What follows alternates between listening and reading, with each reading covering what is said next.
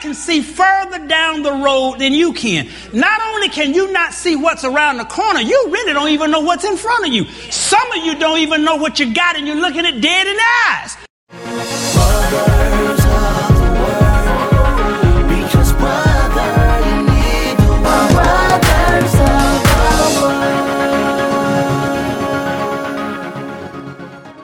Welcome to Brothers of the Word, because, brother, you need the Word.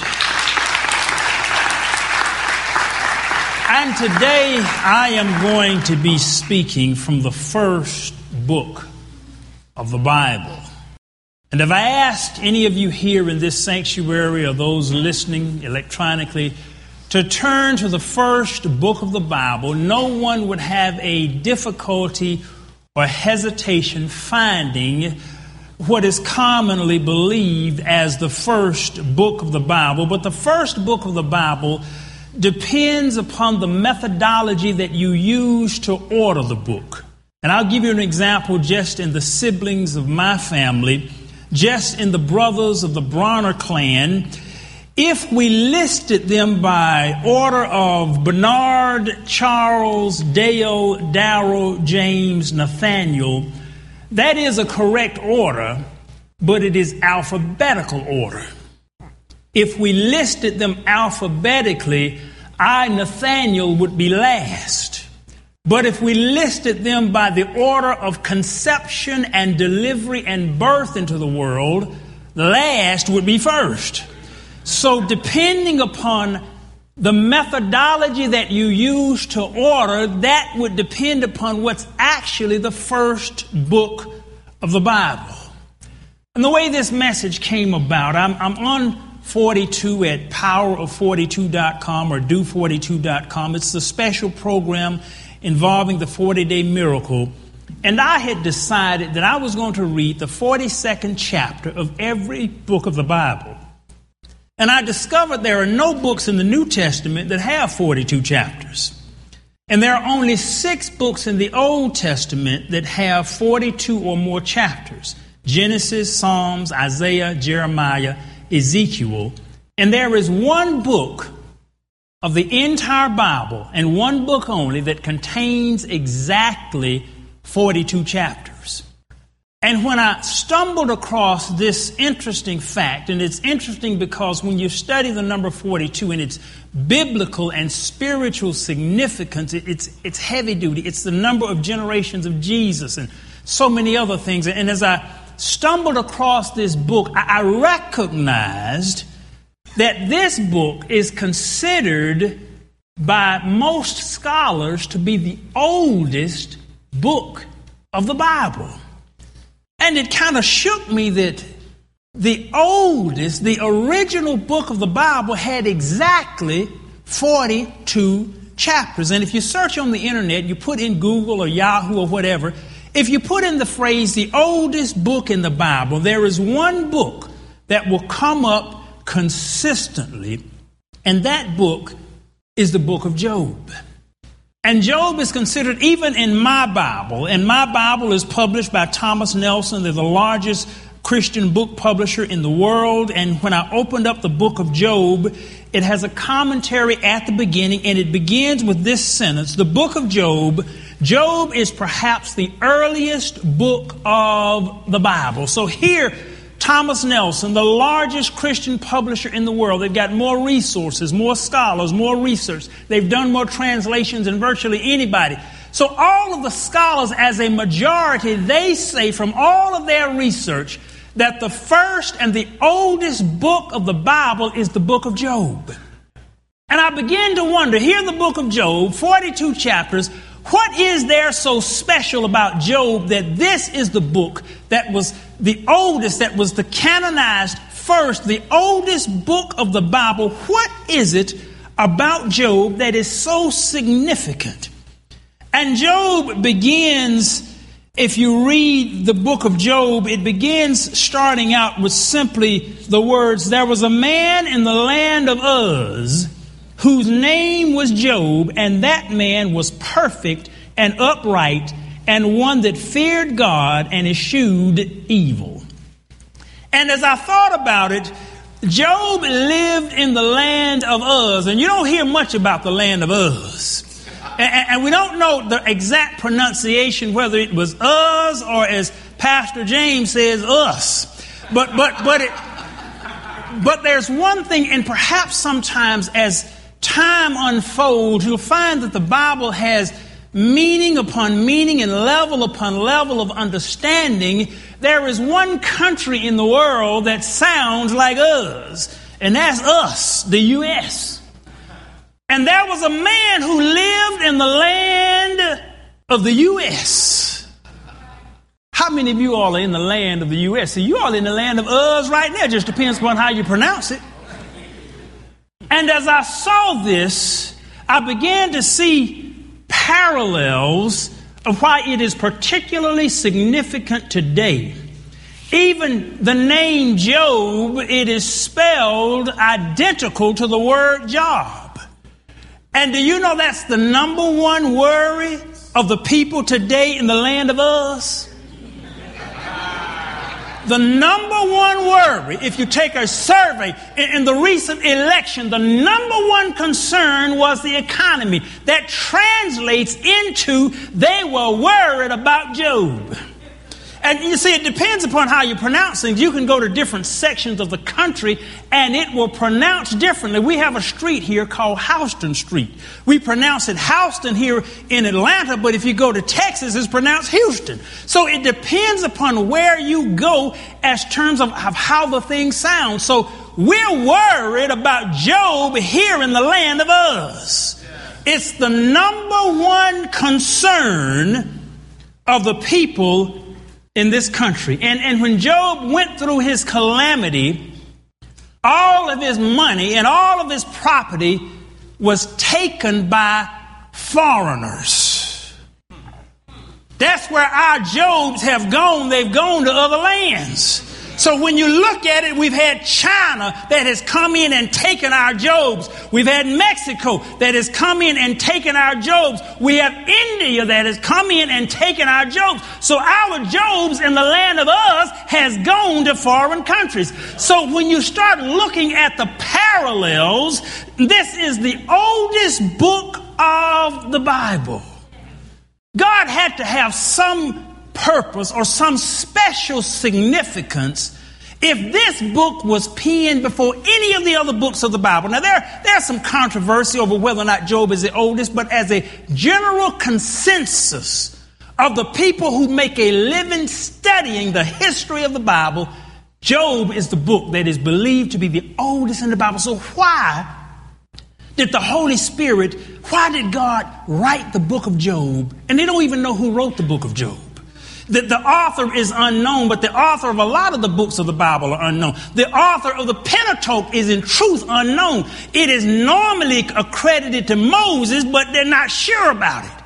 There's one thing I do know Moses couldn't have written all of it because some of the stuff in the Pentateuch is what happened when he died.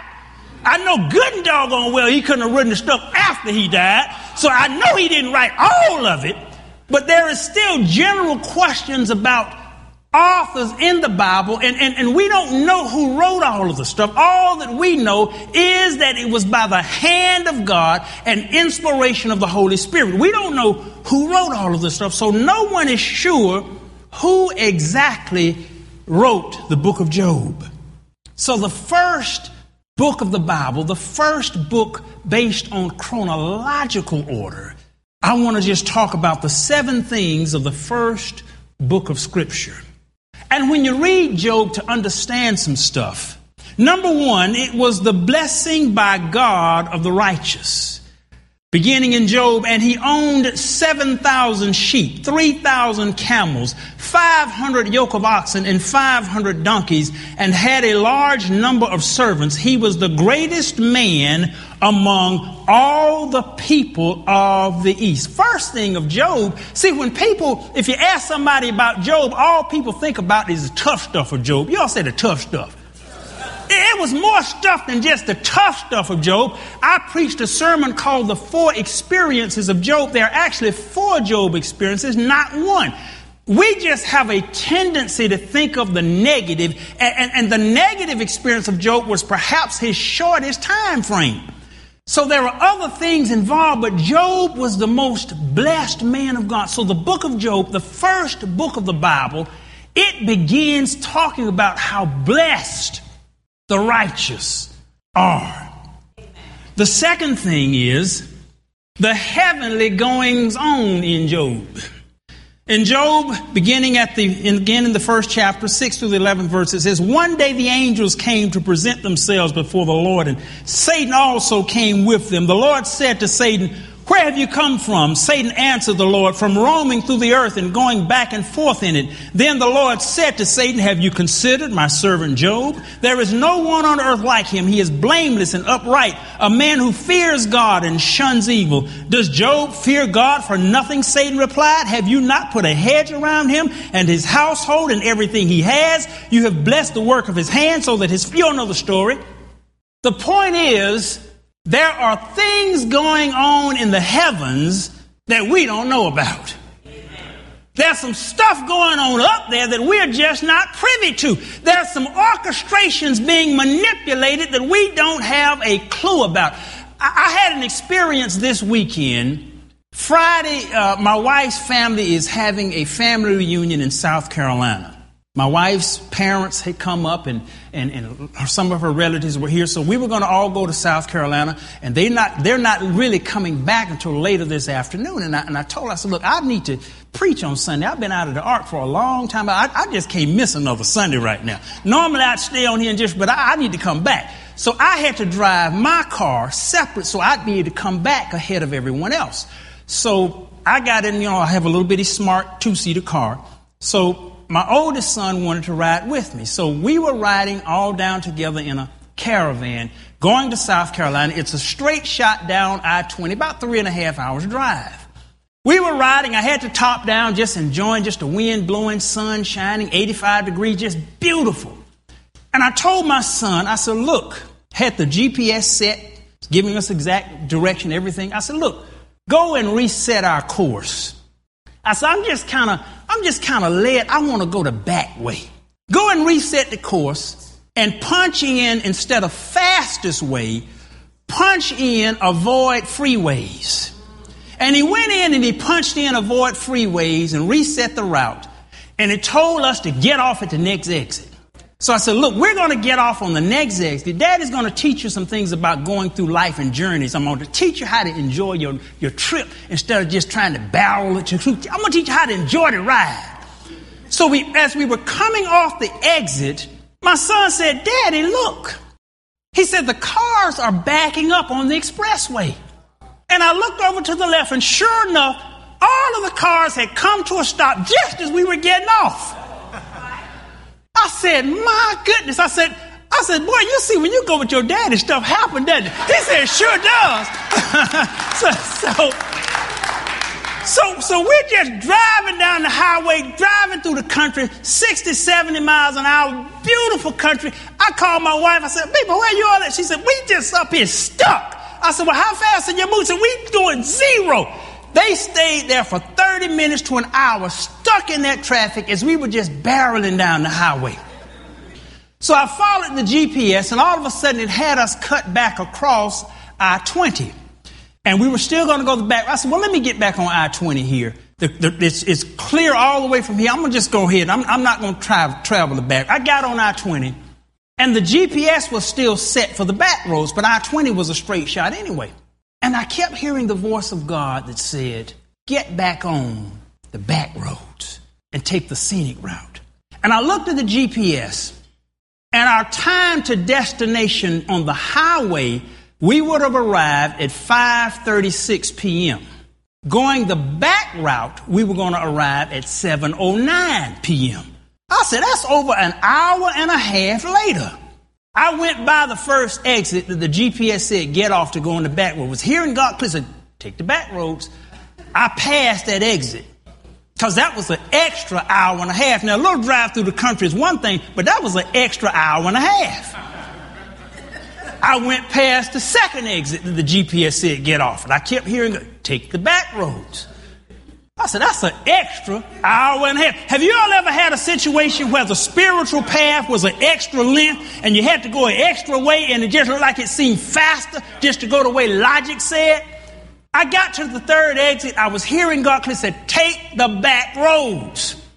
So I came on off the exit. And we went through the back roads, and I mean, it was just fantastic. I didn't even know. We went through a national forest. We passed lakes and beautiful hay smell in the air. Just everything was just beautiful. It took us till after 7 p.m. before we arrived at the hotel. When I got there, I saw my wife's van. Both of the vans were there, and I called her up on the cell phone, and I said, uh, What room are you in? And she said, I'm at the front desk. I said, What do you mean you're at the front desk? She said, I ordered adjoining rooms, and they have moved us three times, and each time none of the rooms are adjoining rooms, and I'm down here stuck at the front desk trying to get the rooms. I turned to my son and I said, That's why we had to go to back roads. Had we have kept straight down, barreling on the highway, we'd have been stuck in this parking lot, waiting over an hour and a half. Instead, we enjoyed the ride. We had, see, and, and, and it's, and the point is this there are heavenly orchestrations that you don't understand. See, God knew they were going to get the rooms mixed up. God knew some stuff. God knew the traffic was going to back up. He knew all of this stuff. See, God can see further down the road than you can. Not only can you not see what's around the corner, you really don't even know what's in front of you. Some of you don't even know what you got and you're looking at dead in the eyes. So you, so not only can you not see 200 miles down the road, you sometimes can't even see three feet in front of you. So there is heavenly orchestration that oftentimes we cannot see and that we are not privy to. Job had no idea what was going on in the heavenly realms, just like many of you have no idea what is going on in the heavenly realms. The third thing about the first book of Scripture is loss. Job suffered tremendous loss. Let me just read what, what the commentary says about Job. It says Job is perhaps the earliest book of the Bible set in the period of the patriarchs Abraham, Isaac, Jacob, and Joseph. It tells the story of a man who loses everything his wealth, his family, his health, and wrestles with the question, why? Job went through tremendous loss and did not understand the question of why. Some of you have gone through hell. And you now some of the stuff you do understand. I'm not talking about the stuff you do understand. Some of the stuff you do understand.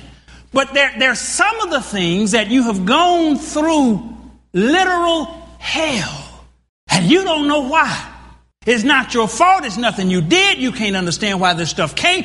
Job was a righteous man and he was going through all of this stuff. And Job nor any of his friends could understand the question of why am I going through all of this stuff. He went through tremendous loss. Have you all ever lost something?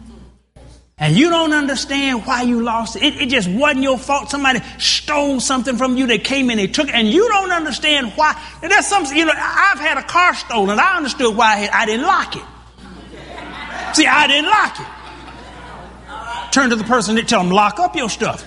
See, see, there's a difference now. If you don't lock it and somebody comes steal it, that, that's not some divine orchestration. You didn't lock it. So, so there, there are some things that, that of, of what happens to us and there is a perfectly logical, natural reason, and the failure is in the natural, it's on our part, it's our fault. There's no two ways about it. But there are some things where you cannot even begin to fathom the reason as to why this thing has come upon you. And Job said, The, the thing that I have feared has come upon me. Fourth thing is suffering and ridicule. A- after you lose something, You then go through, if it's something that you really want, see, if you lose something you don't have wanted, that's not a big deal. But if it's something that you really want, Job went through suffering and ridicule because all of the people who saw Job assumed that Job had to commit some horrendous violation for this thing to come upon him. So he went through ridicule. And see, if you're in the church, if you're Christian and you have a tragedy in your world, people will say, Well, I thought you were a Christian. How did stuff come on you and you going to church every Sunday? I thought you read your Bible. How did stuff come on you and you call yourself a Christian? You call yourself serving God. Look, and you sick and you got these problems and you can't pay your bills. How did stuff come on you and you call yourself a Christian? That's, this is what was happening to Job. And the people were saying, Look, man, you had to have done some major sin for this stuff to come on you. Job said, I haven't done anything to cause all this. There, there's, a, there's a suffering and ridicule that you go through when you're in covenant, even with God, when stuff happens. Because oftentimes, God does not explain to you what's going on in the heavens. Now, I do believe this. I do believe God had told Job something was coming. Because Job says, The thing I have feared has come upon me. See, you can't fear it if you don't know about it. So I do believe that God did give Job a glimpse that Job is some storms coming. So I, I, I just like he's told me, you're going to have to go through a Job experience one day. I said, Well, Lord, which one of those four is it? I need to know. He won't tell me. But, but, but it's. But Job, I believe, had an inkling that something rough was coming on him. Number five, Job did not understand why he was suffering so much. See, the problem that oftentimes we'll have in Christendom is when we go through something and it look like the folk who sin in the high heaven, they're not going through it. How do you get sick? You come into church, you praying, you tithing, you reading your Bible. How you get sick and this low down, dirty heathen walking around in good health? How, how, how's that? You understand what I'm saying? That, that's the question that we often have. This is, yeah, Lord, why this stuff coming on me and I'm trying to do right? And I know good and well, I see them tipping out, slipping out, dipping out, snorting, sniffing, sticking. I see them doing all kinds of stuff. How are they? How are they? Yeah, why haven't you struck them down? Why you bringing this stuff on me? How come my body aching? I got arthritis, bursitis, tendonitis, flea bites. Lord, why do I have all this stuff and you haven't put any of this stuff on the low down sinners? Now you know that has run through your head. This is the same Job did not understand why this thing was upon him first book of Scripture. So there is a principle behind this that still it is a blueprint, a template that still is being carried out today in our lives. And we have these experiences we don't understand. Number six, Job began focusing not on his own plight, but among others. Job chapter 42, verse 10 says, after Job had prayed for his friends, the Lord made him prosperous again and gave him twice as much as he had before. After. Now, now, this is where true Christianity comes in. Here Job is. Family gone. Money gone. Health gone. Respect gone. Here Job is with the, uh, and it says, after Job prayed for his friends, then God restrained. After he took his mind and his focus and his whining and his complaining off of his situation and began praying for the deliverance of someone else, God says, then he made him prosperous again and gave him twice as much as he had before. Stop whining and complaining and belly aching and mealy mouthing about your own trials and tribulations and start praying and doing for somebody else. And, and you will find that seventh thing in the oldest book of the Bible restoration. Not only did God restore Job, he gave him literally four times as much because he gave him twice as much, and then Job lived another 140 years, which is 14, which is again that third division of the number 42. That's why Jesus was divided up into 14 generations from Abraham to David, from David to the captivity, from captivity to the Christ. But anyway, God restored him fourfold, twice as much, but 140 years is two times 70, which is the normal lifetime. So God gave him twice as much for twice as long, which is four times as much. When he prayed for the very folk who were talking bad about him. See, that's what Christianity is all about. It doesn't take much to praise and pray for somebody who's helping you every day. And you don't take it. Don't, you don't. The mafia does that. It doesn't take much to do that. The mafia does that. Where it takes true Christ spirit. They have talked about you, backstabbed you, picked at you, called you every kind of thing but a child of God.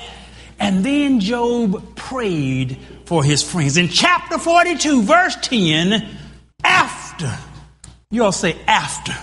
See, some of you all are not going to get some of this stuff that you've been asking for. You're not going to get the restoration until after.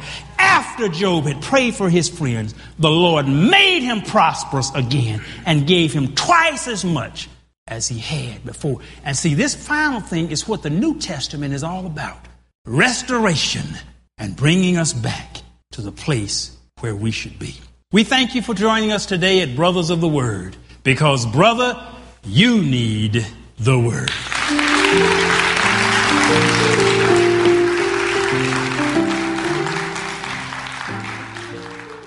This ends message number 5440 by Nathaniel Bronner. To hear other messages or to send this message number 5440 to a friend, simply go to airjesus.com and theonlineword.com. This has been message number 5440. The Seven Things of the First Book of Scripture. Listen to airjesus.com and theonlineword.com often and keep your spirit charged up.